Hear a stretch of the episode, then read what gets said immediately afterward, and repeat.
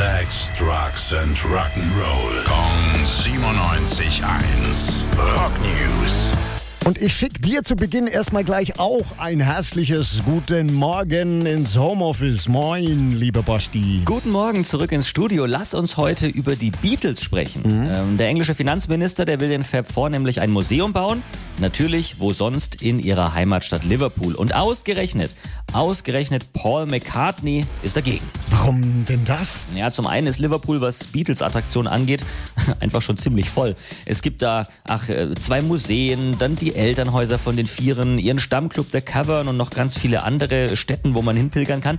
Aber viel wichtiger, das neue Museum, das würde zwei Millionen Pfund kosten.